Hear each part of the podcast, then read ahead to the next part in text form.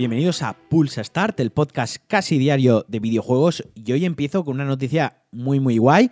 Una cosa que me emociona bastante. Valve el otro día anunció Half-Life Alyx, que era, digamos, eh, un juego, una nueva entrega de Half-Life que va ubicada entre el 1 y el 2. Era una precuela directa del 2. Narraba los hechos de cómo llegaba a los acontecimientos que jugamos en Half-Life 2. Y era un juego para realidad virtual. Pues bien hoy han anunciado, hoy han lanzado el primer tráiler ya con material in-game y han dado la fecha definitiva, marzo de 2020. Además, el juego ya se puede reservar en Steam y, como digo, será exclusivo de realidad virtual.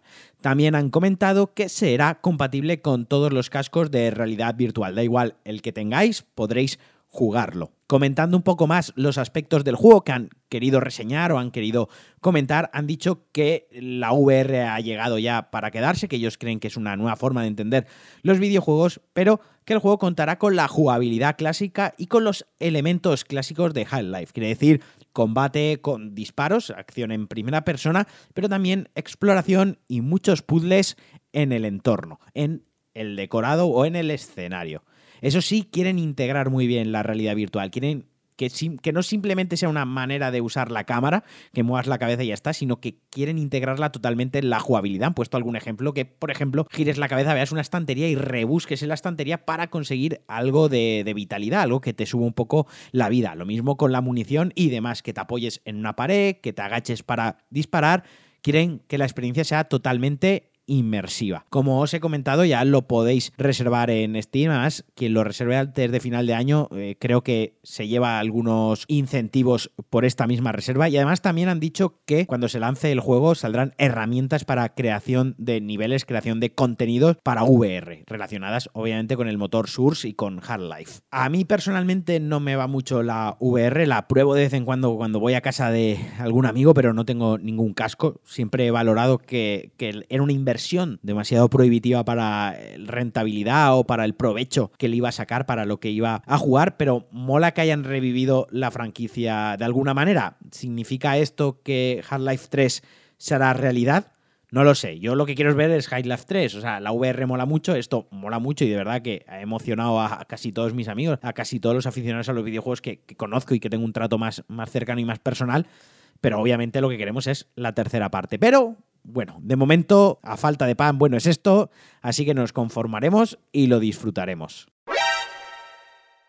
Y otra fecha que se ha anunciado, 5 de diciembre, es el día que llegará Alien Isolation a Switch. Tendrá un precio de 35 pavos y tendrá todo el contenido DLC que se lanzó para el juego. Quien no lo conozca, Alien Isolation es un juego en primera persona, un survival horror ambientado en el universo Alien y es quizás, si no el mejor, uno de los mejores juegos basados en la franquicia cinematográfica. Sigue directamente la estela de, de Alien, es continuación de Alien el octavo pasajero, y en este caso, pues nos ponemos en la piel de la hija de Ellen Ripley, Amanda, que, pues bueno, tendrá que investigar una llamada y, como os podéis imaginar, le pasa absolutamente de todo.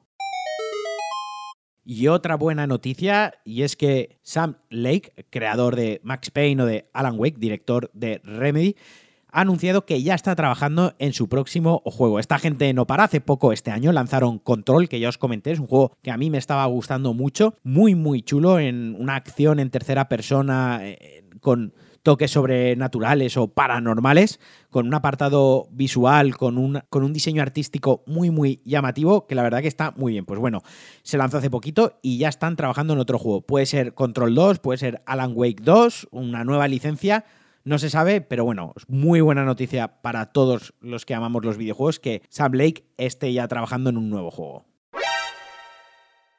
Y para acabar, eh, todos aquellos que juguéis habitualmente a Rainbow Six Siege, este fin de semana del 20 al 25 hay un evento gratuito colaborando con la casa de papel. Básicamente es un modo de juego, una partida de rehén, la típica partida donde los malos tienen al rehén retenido y los buenos, el equipo atacante, tiene que ir, recuperar al rehén y salir de allí con vida o al menos sobreviviendo uno de los miembros. Pero todo esto, pues, ambientado con la parafernalia, con los personajes, con el vestuario y demás de la casa de papel. La verdad es que dentro de las colaboraciones que se hacen dentro de los videojuegos, esta me parece muy bien traída, me parece bastante atractiva y que pinta muy bien. Yo eh, creo que lo voy a poder probar con mis amigos este fin de semana porque nos llamó la atención y la verdad que Rainbow Six Siege es un juego que nos gusta muchísimo. Eso sí, somos malísimos. Yo es un juego que disfruto mucho viendo en Twitch a la gente que sabe jugar y luego cuando yo me pongo a jugar soy totalmente infame. O sea, solo hago que morir y molestar a mis compañeros. Pero bueno, para todos aquellos que lo queráis probar y no tengáis el juego, no hayáis comprado ninguna de las temporadas del juego, porque el juego tiene un modelo ahí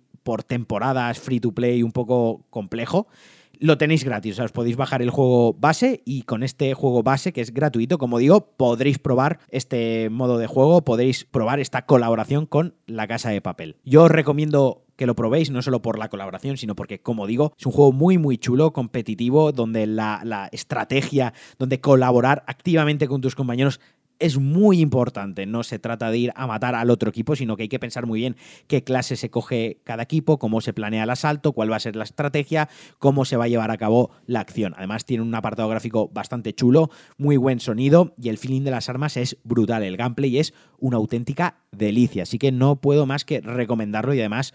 Como yo os digo, el juego base es gratuito, no tenéis excusa para no probarlo.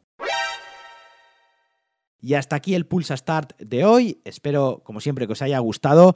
Como siempre, me podéis seguir en redes sociales, me podéis seguir por la calle para darme un abrazo y de todo corazón os agradecería que me dejaseis algún comentario en vuestra plataforma de podcast favorita. Deseo que tengáis un fin de semana cojonudo. Nos escuchamos el lunes y adiós.